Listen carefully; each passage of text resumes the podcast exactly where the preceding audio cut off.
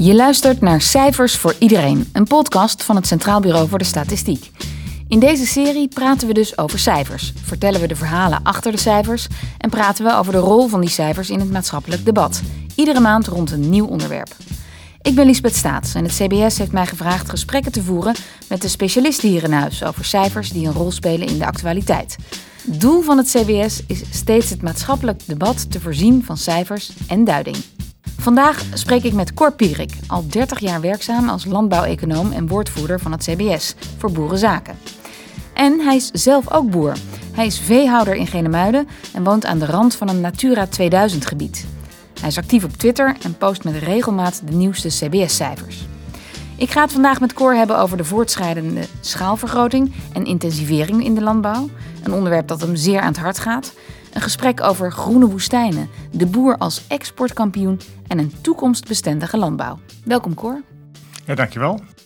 Net in een bijzin, voordat we deze studio betraden, zei je dat je hier uh, al in Den Haag op kantoor om kwart voor zeven vanochtend was. Hoe laat ben je dan opgestaan? Ja, vanochtend om kwart voor vijf ben ik in de auto gestapt. In de auto al?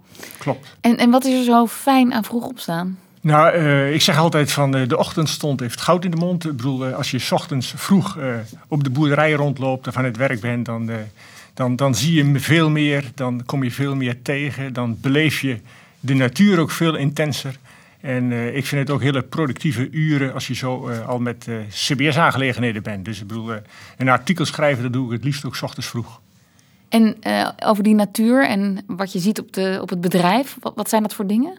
Ja, nou, we zitten aan de rand van een Natura 2000 gebied.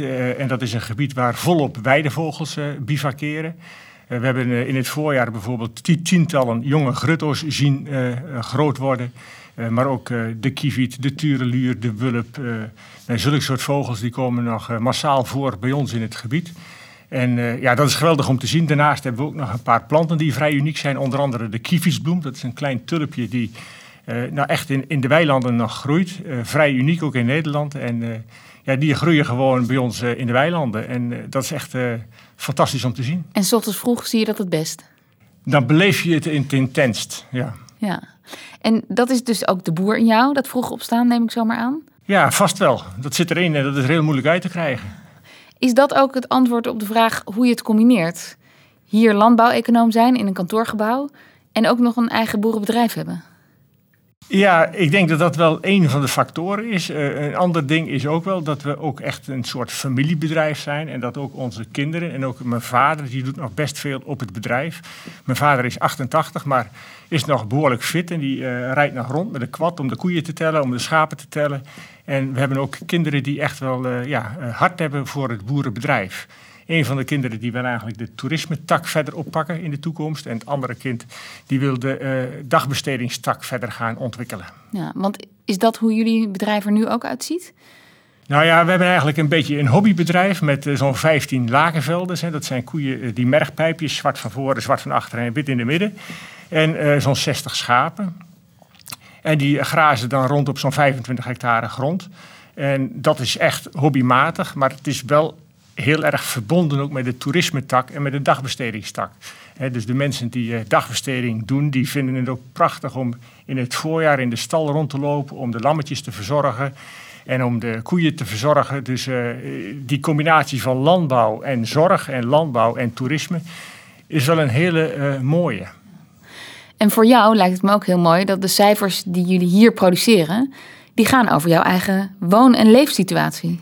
Ja, die gaan in ieder geval over de dingen die ik uh, ja, in het dagelijks leven voortdurend tegenkom. Ja, en je twittert ook regelmatig over de cijfers die het CBS produceert. Hoe wordt daarop gereageerd? Ja, dat is best wel eens lastig, hè? want uh, Twitter is natuurlijk een uh, medium, een vluchtig medium. Je kan niet een heel artikel maar zo in een Twitterbericht zetten. Hè? Vaak wel met linkjes en zo, maar er wordt wel vaak gereageerd op SEC, het Twitterbericht. En ja, dat is soms wel eens een beetje een one-liner. En dan krijg je vaak vanuit de landbouwhoek uh, ja, bagger over je heen. Of vanuit de natuurhoek bagger over je heen. Omdat ze ja, zo'n one-liner niet helemaal uh, vinden passen bij, bij het CBS of zo. Dus dat is best wel eens lastig om, om, om in een Twitterbericht het juiste evenwicht te vinden. Maar goed, over het algemeen krijg ik vanuit de landbouwhoek en vanuit de natuurhoek niet al te veel bagger over me heen. Maar eh, ja, er wordt wel regelmatig kritisch gereageerd op berichten die ik via Twitter verspreid. Ja, en hoe ga je daarmee om? Reageer je op alles?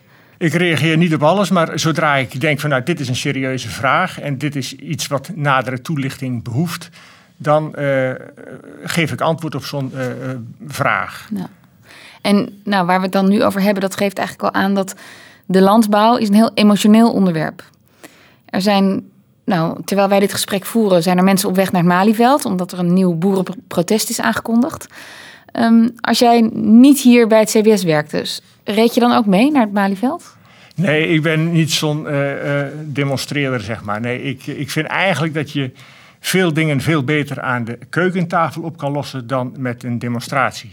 Dus ik ben echt wel uh, iemand van de dialoog en ook iemand van de feiten. En ik vind dat op het moment dat je uh, demonstreert, maar ook op het moment dat je enorm aan het framen bent en zo, dat je ja, weer mensen tekort doet. Dus ik zoek voortdurend de balans en het gesprek, de dialoog, om op basis van feiten te zoeken naar passende oplossingen.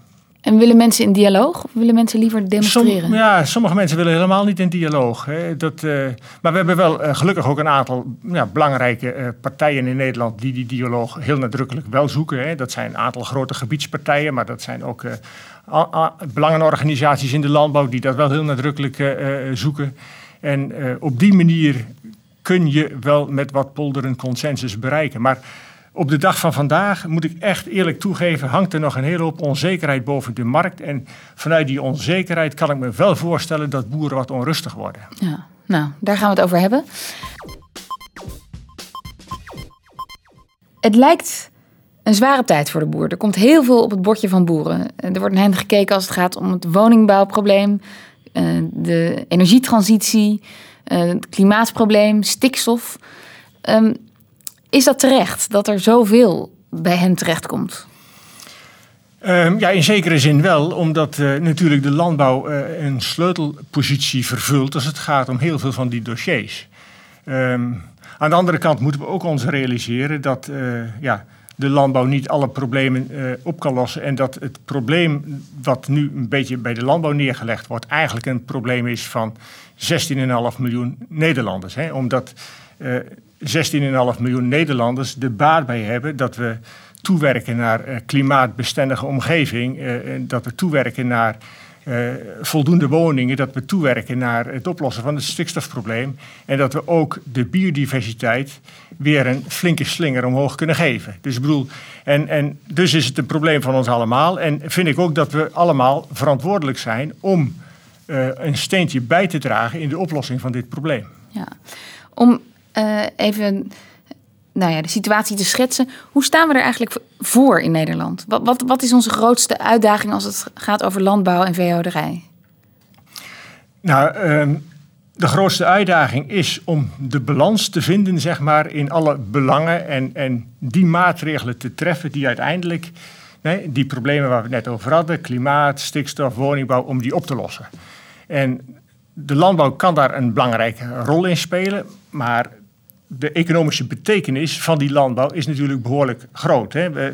Als je sec kijkt naar de primaire bedrijven, is het 1,4% van het BBP, hè, de, de, land- en tuinbouwbedrijven. Maar de uitstralingseffecten naar de hele uh, industrie rondom de boer is natuurlijk vele malen groter. Dan heb je het al snel over 7 tot 8 procent van de totale economie. En als je het uh, in, in termen van werkgelegenheid uitdrukt, dan is het uh, eh, 8,5 procent. Dus zou je kunnen zeggen dat ongeveer 1 op de 10 Nederlanders een baan te danken heeft aan de boer. En uh, dus, dus vanuit dat economisch perspectief moet je als het ware ja, doorredeneren naar de oplossing van die problemen waar we het over hebben.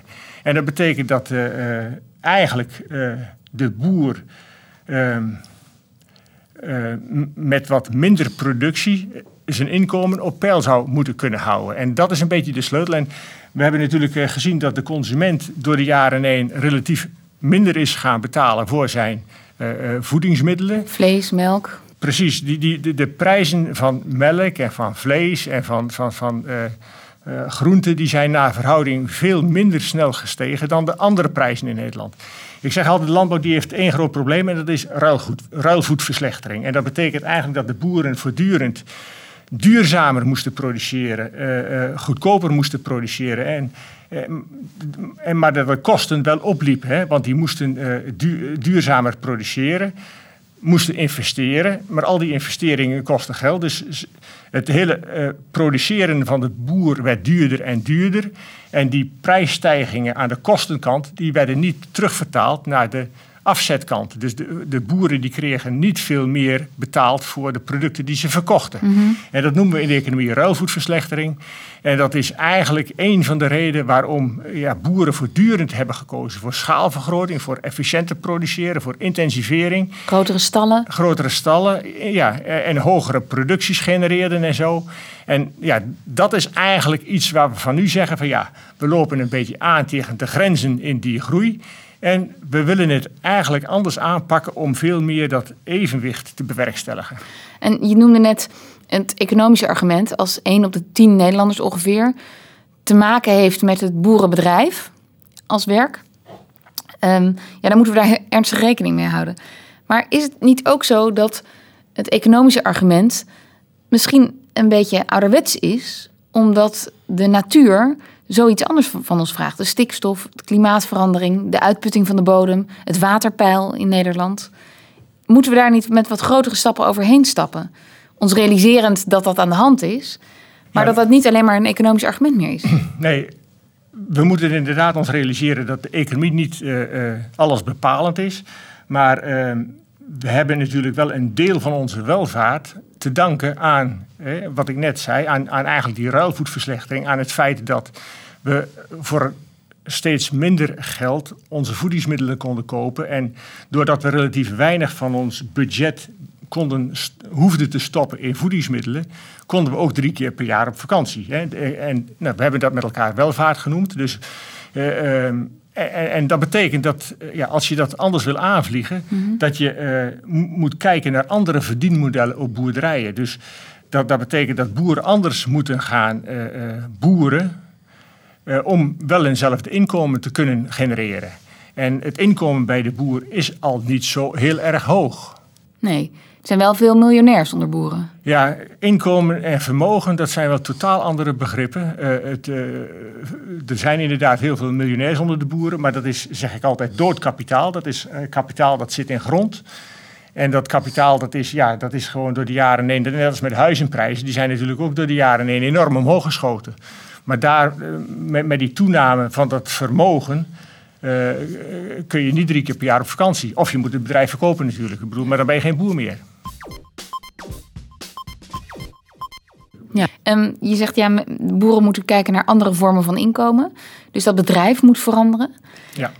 Ik dacht, ter voorbereiding op dit gesprek, boeren zijn altijd aan het innoveren. Want vroeger werd er met de hand gemolken, nu zijn er melkrobots. Ja. En um, boeren denken volgens mij iedere dag na over hoe richt ik mijn bedrijf zo efficiënt mogelijk in of zo gunstig mogelijk. Ja, klopt helemaal. Er, er is, eh, vanaf 1950 is er een enorme productiviteitsstijging geweest. Er is enorm geïnnoveerd. En als we bijvoorbeeld ook kijken naar de uh, reductie van, de, uh, van het stikstofoverschot in de landbouw, dan is dat uh, ontzettend hard gegaan. Hè? Ik bedoel, uh, dat, dat is ongeveer met, met 60, 70 procent gedaald in de laatste 40 jaar. 60, 70 procent? 60 procent is het stikstofoverschot gedaald. Dus dat is op zich goed nieuws. Aan de andere kant, het is nog wel steeds een overschot. Er is nog steeds te veel stikstof.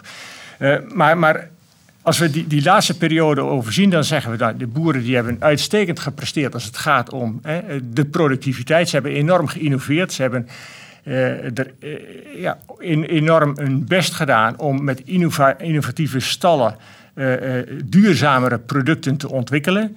Dat, dat zijn echt megaprestaties. Ik denk dat heel wat landen in de wereld een, vingers aflikken bij de prestaties die de Nederlandse boer neergelegd heeft. Mm Ook als het gaat om de, de voetafdruk per eenheid product, produceert de Nederlandse boer wereldwijd echt extreem goed keerzijde is natuurlijk dat, dat uh, het nog wel steeds te intensief is en dat we aanlopen tegen die grenzen van de groei vanwege die uitputting van de bodem en vanwege het feit dat er toch nog te veel stikstof is en vanwege het feit dat we uh, broeikasgassenprobleem hebben.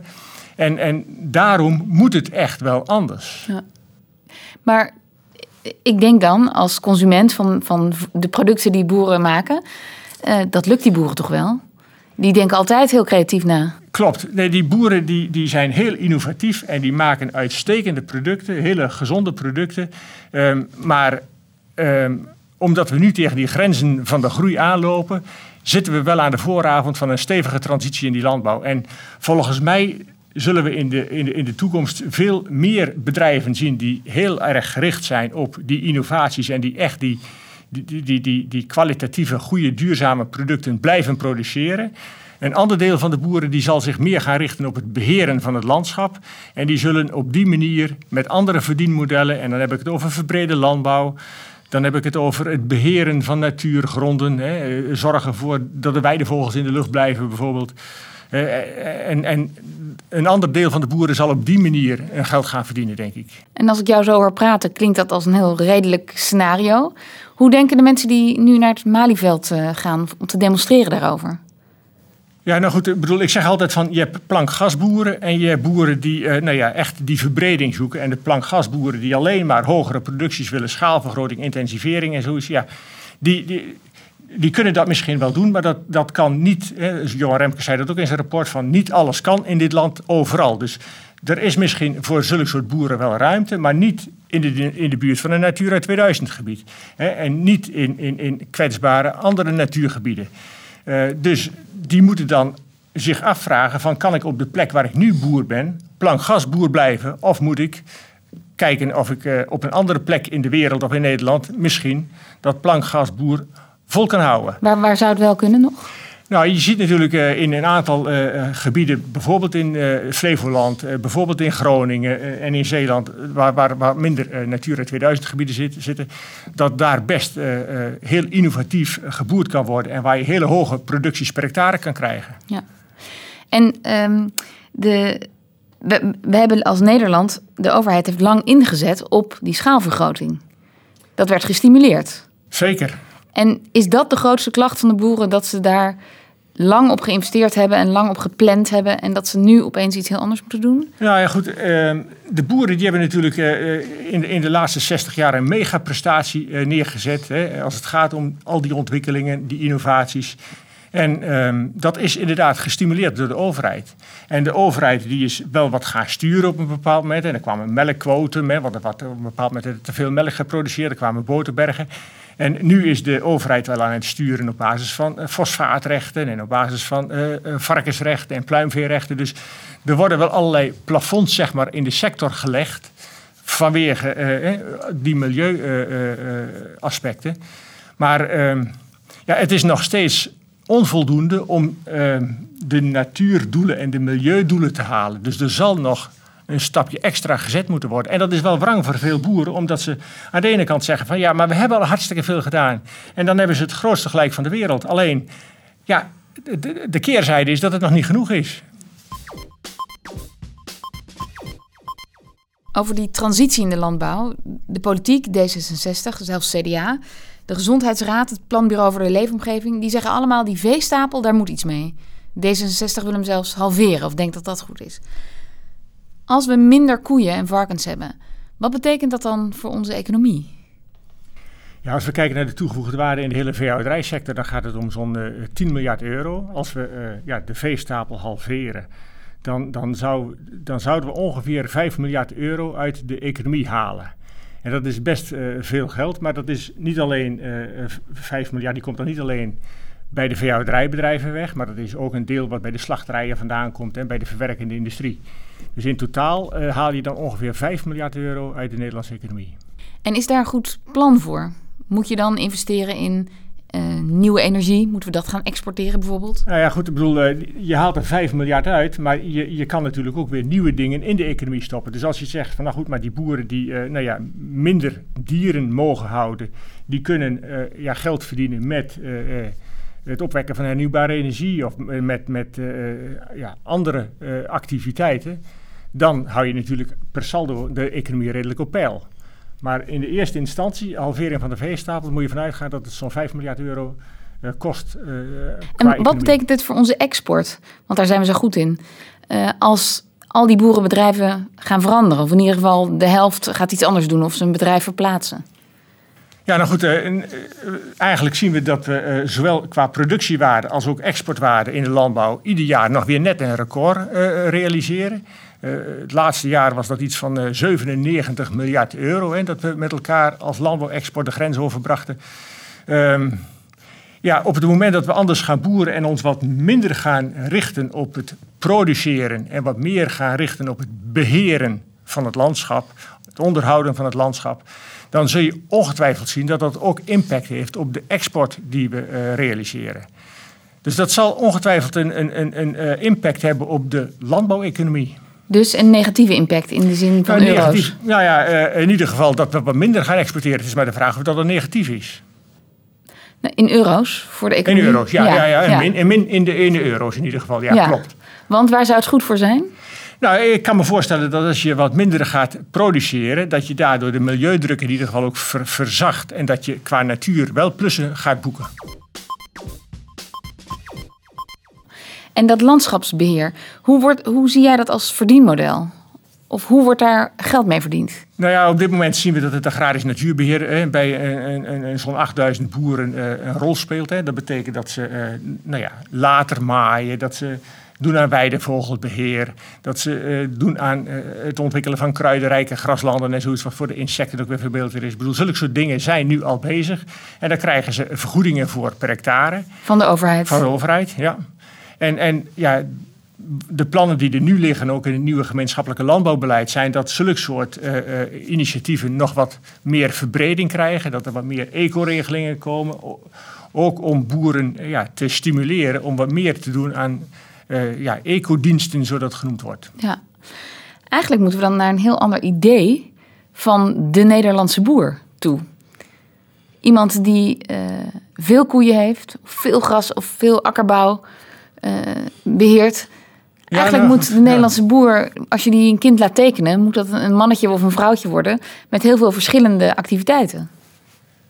Ja, nou, ik denk wel dat de, de, de, de uh, bedrijfsstrategie die we heel vaak gezien hebben van specialisatie, schaalvergroting en intensivering. Hè, dat waren eigenlijk toch wel de drie standaard uh, bedrijfsstrategieën voor veel boeren.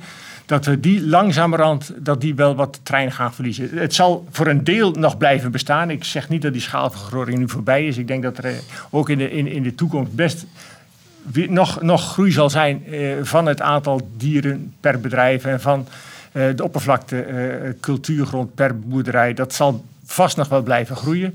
Maar we zien dat er aan de andere kant ook ja, een, nieuwe bedrijfsstrategie uh, postvat. En dat is diversificatie. En dat is eigenlijk ja, een nieuw bedrijfsmodel waar boeren kiezen voor meerdere verdienmodelletjes, zeg maar. En met de opwekking van energie en met een zorgboerderij of met een, een camping. Of, mm. of misschien ook wel met dingen die, die nog weer iets verder van zo'n boerderij af liggen. Dat ze zeggen, joh, maar eh, natuurbeheer, hoger waterpeil. Dat ze bijvoorbeeld ook proberen in veenweidegebieden uh, door middel van een hoog waterpeil de, de CO2-uitstoot te verminderen. Hè? Want uh, als het, veen, het veenpakket inklinkt, genereert dat nogal wat CO2-uitstoot. Op het moment dat je zegt, nou goed, maar als je in staat bent als boer om die CO2-uitstoot te reduceren door dat waterpeil omhoog te brengen, dan kun je misschien geen uh, uh, 80 koeien houden op je bedrijf, maar 40. Maar dan wordt. Hè, voor die andere 40 word je dan gecompenseerd. Precies, nou ja, dat, is wel, dat zou wel een hele riante vergoeding zijn voor die CO2-uitstoot. Maar uh, in die richting zou je moeten denken. Ja. Want het lijkt zo'n simpele oplossing. Als, als wij met z'n allen vinden en zien dat dit nodig is in de landbouw en in, in het boerenbedrijf, waarom compenseert de overheid niet al die boeren en gaan ze kunnen we binnen tien jaar een heel ander landschap hebben, letterlijk en figuurlijk? Ja, dat is toch vaak gewoon een geldkwestie. Want uh, ja, compenseren van boeren, ik bedoel, je moet dan, uh, nee, het verdienvermogen dat zo'n boer heeft en het handelingsperspectief dat zo'n boer heeft, dat moet je dan eigenlijk gaan kapitaliseren. Zeg, nou, kijk, eh, oké, laten we dat voorbeeld nemen van die boer die 80 koeien heeft zegt tegen die boer van nou ja, je moet over vijf jaar dan moet je terug naar 40 koeien. En, maar dan moet die, om, om dat inkomen van die boer op peil te houden, dan moet die boer voor 40 koeien gecompenseerd worden met activiteiten, zo we het net over hebben, hè, van minder CO2-uitstoot, weidevogelbeheer. Mm Dat is wel een hele hoop geld. Dus dan hebben we het over, nou ja, anderhalf miljard extra voor de natuur. Maar daar kun je nog niet zo heel veel boeren mee compenseren. Omdat het om een langere periode gaat. Je moet, eh, eh, in één jaar kun je dat allemaal nog wel doen. Maar zo'n boer die, die gaat niet veranderen voor één jaar. Zo'n boer wil veranderen als hij handelingsperspectief heeft. En als hij zijn verdienvermogen op peil houdt. Voor de komende, nou ja, uh, minstens twaalf jaar zou ik zeggen. En, uh, ja, en, en ook zo'n bedrijfsopvolger, die, die, die, die, die gaat ook pas beginnen op zo'n boerderij, dat hij als hij ziet dat er voldoende toekomstperspectief, voldoende continuïteit, voldoende verdienvermogen in zo'n bedrijf zit. En dus als de overheid dat niet kan of wil compenseren, dan moet er dus iets gebeuren in de hoofden van de boeren zelf. Als ze over hun toekomst nadenken.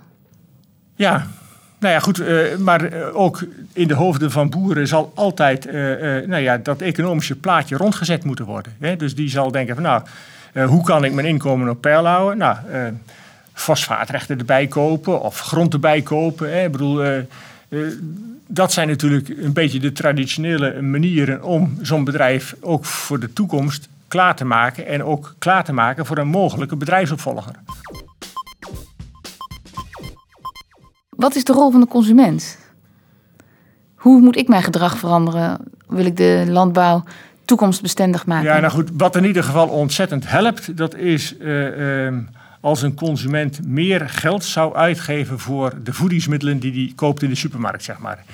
Uh, dat, eh, we, zien nu dat uh, ja, een boer die krijgt zeg maar uh, 35 cent voor een liter melk. En in de supermarkt wordt 1 euro betaald, 1,05 euro voor een liter melk.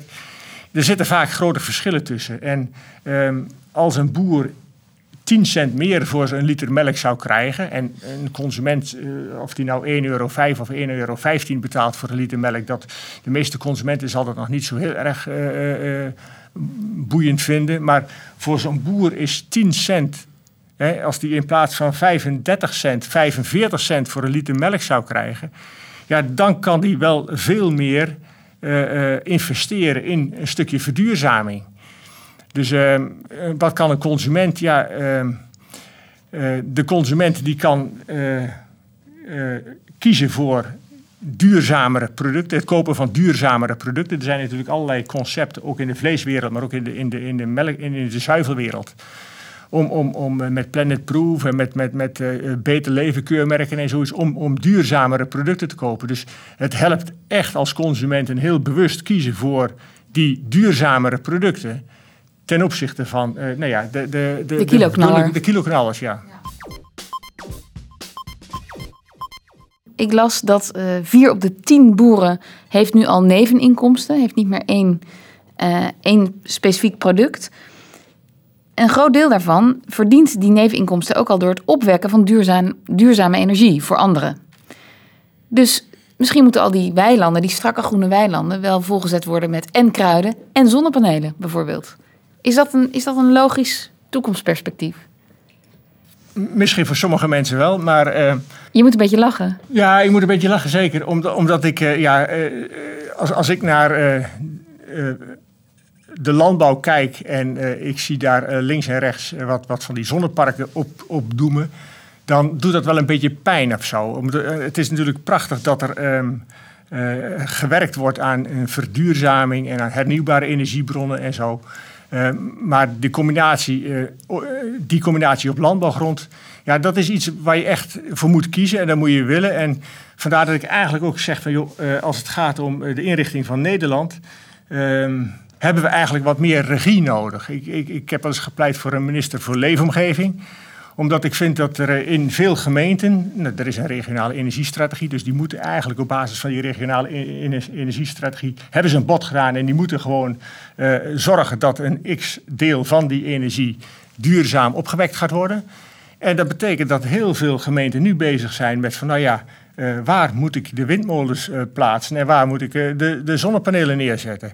En die worden dan toch wel vaak al een beetje, er worden zoekgebieden aangewezen waar dat dan zou kunnen. En die worden dan toch vaak in kwetsbare landbouwgebieden neergezet. Ja.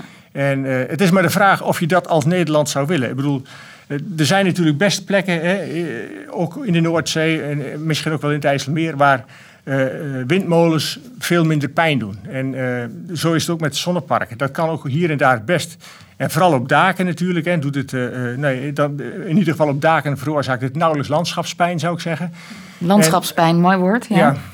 Dus uh, die, die dingen die zouden eigenlijk wat meer vanuit de landelijke overheid geregisseerd moeten worden. Ja, maar regisseert, zeg je, het gaat dus om keuzes. Ja. En je kunt niet iedereen te vriend houden. Dus die landschapspijn, die zal er, die zal er komen. Ja. En als jij dat niet vindt, dan vindt iemand anders het weer voor een andere oplossing. Ja, ja. Nee, maar je moet wel uh, dan. Uh, daarom ben ik ook wel blij dat er gewoon ook uh, heel regionaal gekeken wordt naar van waar kunnen we nou het beste de landbouw ontwikkelen? Waar kunnen we nu het beste hernieuwbare energie ontwikkelen? Waar kunnen we nu het beste? Want er zijn natuurlijk plekken in Nederland waar die landschapspijn dan toch het minst pijn doet. Pijn doet. Ja, en uh, dat, dat kan vanuit uh, een provincie, maar eigenlijk ook vanuit de nationale overheid veel beter ingeschat worden dan vanuit een gemeente. Want een gemeente die heeft natuurlijk een beperkt deel waar dat dan opgelost zou moeten worden. Ja. Dus we moeten Nederland opnieuw inrichten, per gebied. We moeten uh, per regio eigenlijk naar een, ja, een, inrichting van Nederland waar je recht doet aan alle actoren, alle uh, gebiedspartijen die, die, die een claim leggen op die grond. Ja. En dat geldt voor wonen, dat geldt voor klimaat, dat geldt voor stikstof. Als je, als, je, als je die integrale benadering hanteert, dan kom je volgens mij tot een veel mooiere inrichting van Nederland. En wat zou dat betekenen voor jullie bedrijf in Genemuiden? Nou, ons bedrijf in Genemuiden dat staat wel behoorlijk onder druk, omdat we aan de ene kant bij een Natura 2000 gebied liggen. Maar aan de andere kant worden we opgegeten door een bedrijventrein. Dus, uh, en dat bedrijventrein dat vormt een serieuze bedreiging voor ons bedrijf in Genemuiden. Want die willen jullie grond? Die willen in ieder geval nog 200 eh, meter dichter naar onze boerderij toe komen. Dus dat, uh, dat veroorzaakt ook wel een soort landschapspijn. Maar ja. goed, dat, dat is maar een heel klein lokaal probleem. Ik bedoel, als we naar totaal beeld van Nederland kijken, dan denk ik van ja, er moet echt wel eh, meer regie zijn van waar kunnen we nou het beste de woongebieden neerzetten, de bedrijventreinen neerzetten, de, ja. de hernieuwbare energieplaatsen. Maar eigenlijk is het wel een goed voorbeeld, want wat die regie ook is, dat gaat ergens pijn doen. Ja. Want er zijn boeren die wel willen verhuizen, er zijn boeren die wel willen omvormen met hun bedrijf en Ja. boeren die dat niet kunnen of willen, dus dat gaat pijn doen. Net Ja. zoals bij jullie misschien. Ja, dat, en dat doet bij ons ook wel pijn. Want ik bedoel, we zitten al zes generaties zitten wij eh, als familie zeg maar, op, op die plek. En ja, eh, we weten eigenlijk al wel zeker dat we als boer op die plek niet verder kunnen. Dus vandaar dat we nu al gezegd hebben van nou, we noemen ons maar hobbyboer, want we zijn klein. En we kijken naar de andere mogelijkheden die er zijn. Op het Toerisme. gebied van agrarisch natuurbeheer, op het gebied van toerisme, op het gebied van eh, dagbesteding. Dus in die zin probeer je toch je bakens te verzetten en je te richten op andere verdienmodellen. En dat is volgens mij wel iets waar eh, in de hele landbouw ernstig rekening mee gehouden moet worden. Dat je gewoon, als het gaat om je verdienmodel, dat het dat echt in, de- in, in de komende jaren anders uit gaat zien dan in de, in, in de laatste tien jaar. En dat doet pijn, maar het is wel nodig. Dat doet pijn en eh, het is wel nodig. Dat is een korte samenvatting, ja. Ik heb nog een laatste persoonlijke vraag. Ehm, ik heb gelezen dat jouw handen eh, de geschiedenis van jouw bedrijf ook een beetje vertellen. Wat is er aan de hand? Wat is er aan de hand? Nou, ik heb echt wel een soort boerenhanden. En eigenlijk zou je kunnen zeggen dat eh, iedere vinger wel eh, littekens van het eh, boerenleven vertoont. Ik bedoel, er zijn wat vingers die scheef staan. Er is een pink, daar heeft eens een keer een stier bovenop gestaan. En later... Bovenop zelfs. Ja, bovenop. En die pink die is in ieder geval op vier plaatsen gebroken, kwam ik later achter. En er is ook een vinger en er zit nogal een stukje ijzer in. En dat eh, eh, laten ze er maar gewoon in zitten. Ik weet niet hoe dat gekomen is. Maar eh, de handen die zijn inderdaad wel... eh, eh, zijn echt boerenhanden geworden. Werkhanden in een kantoorgebouw in Den Haag. Hoe is het mogelijk, hè? Dankjewel voor dit gesprek. Graag gedaan. En dit was een aflevering van Cijfers voor Iedereen, een podcast van het Centraal Bureau voor de Statistiek. Volgende maand weer een nieuwe.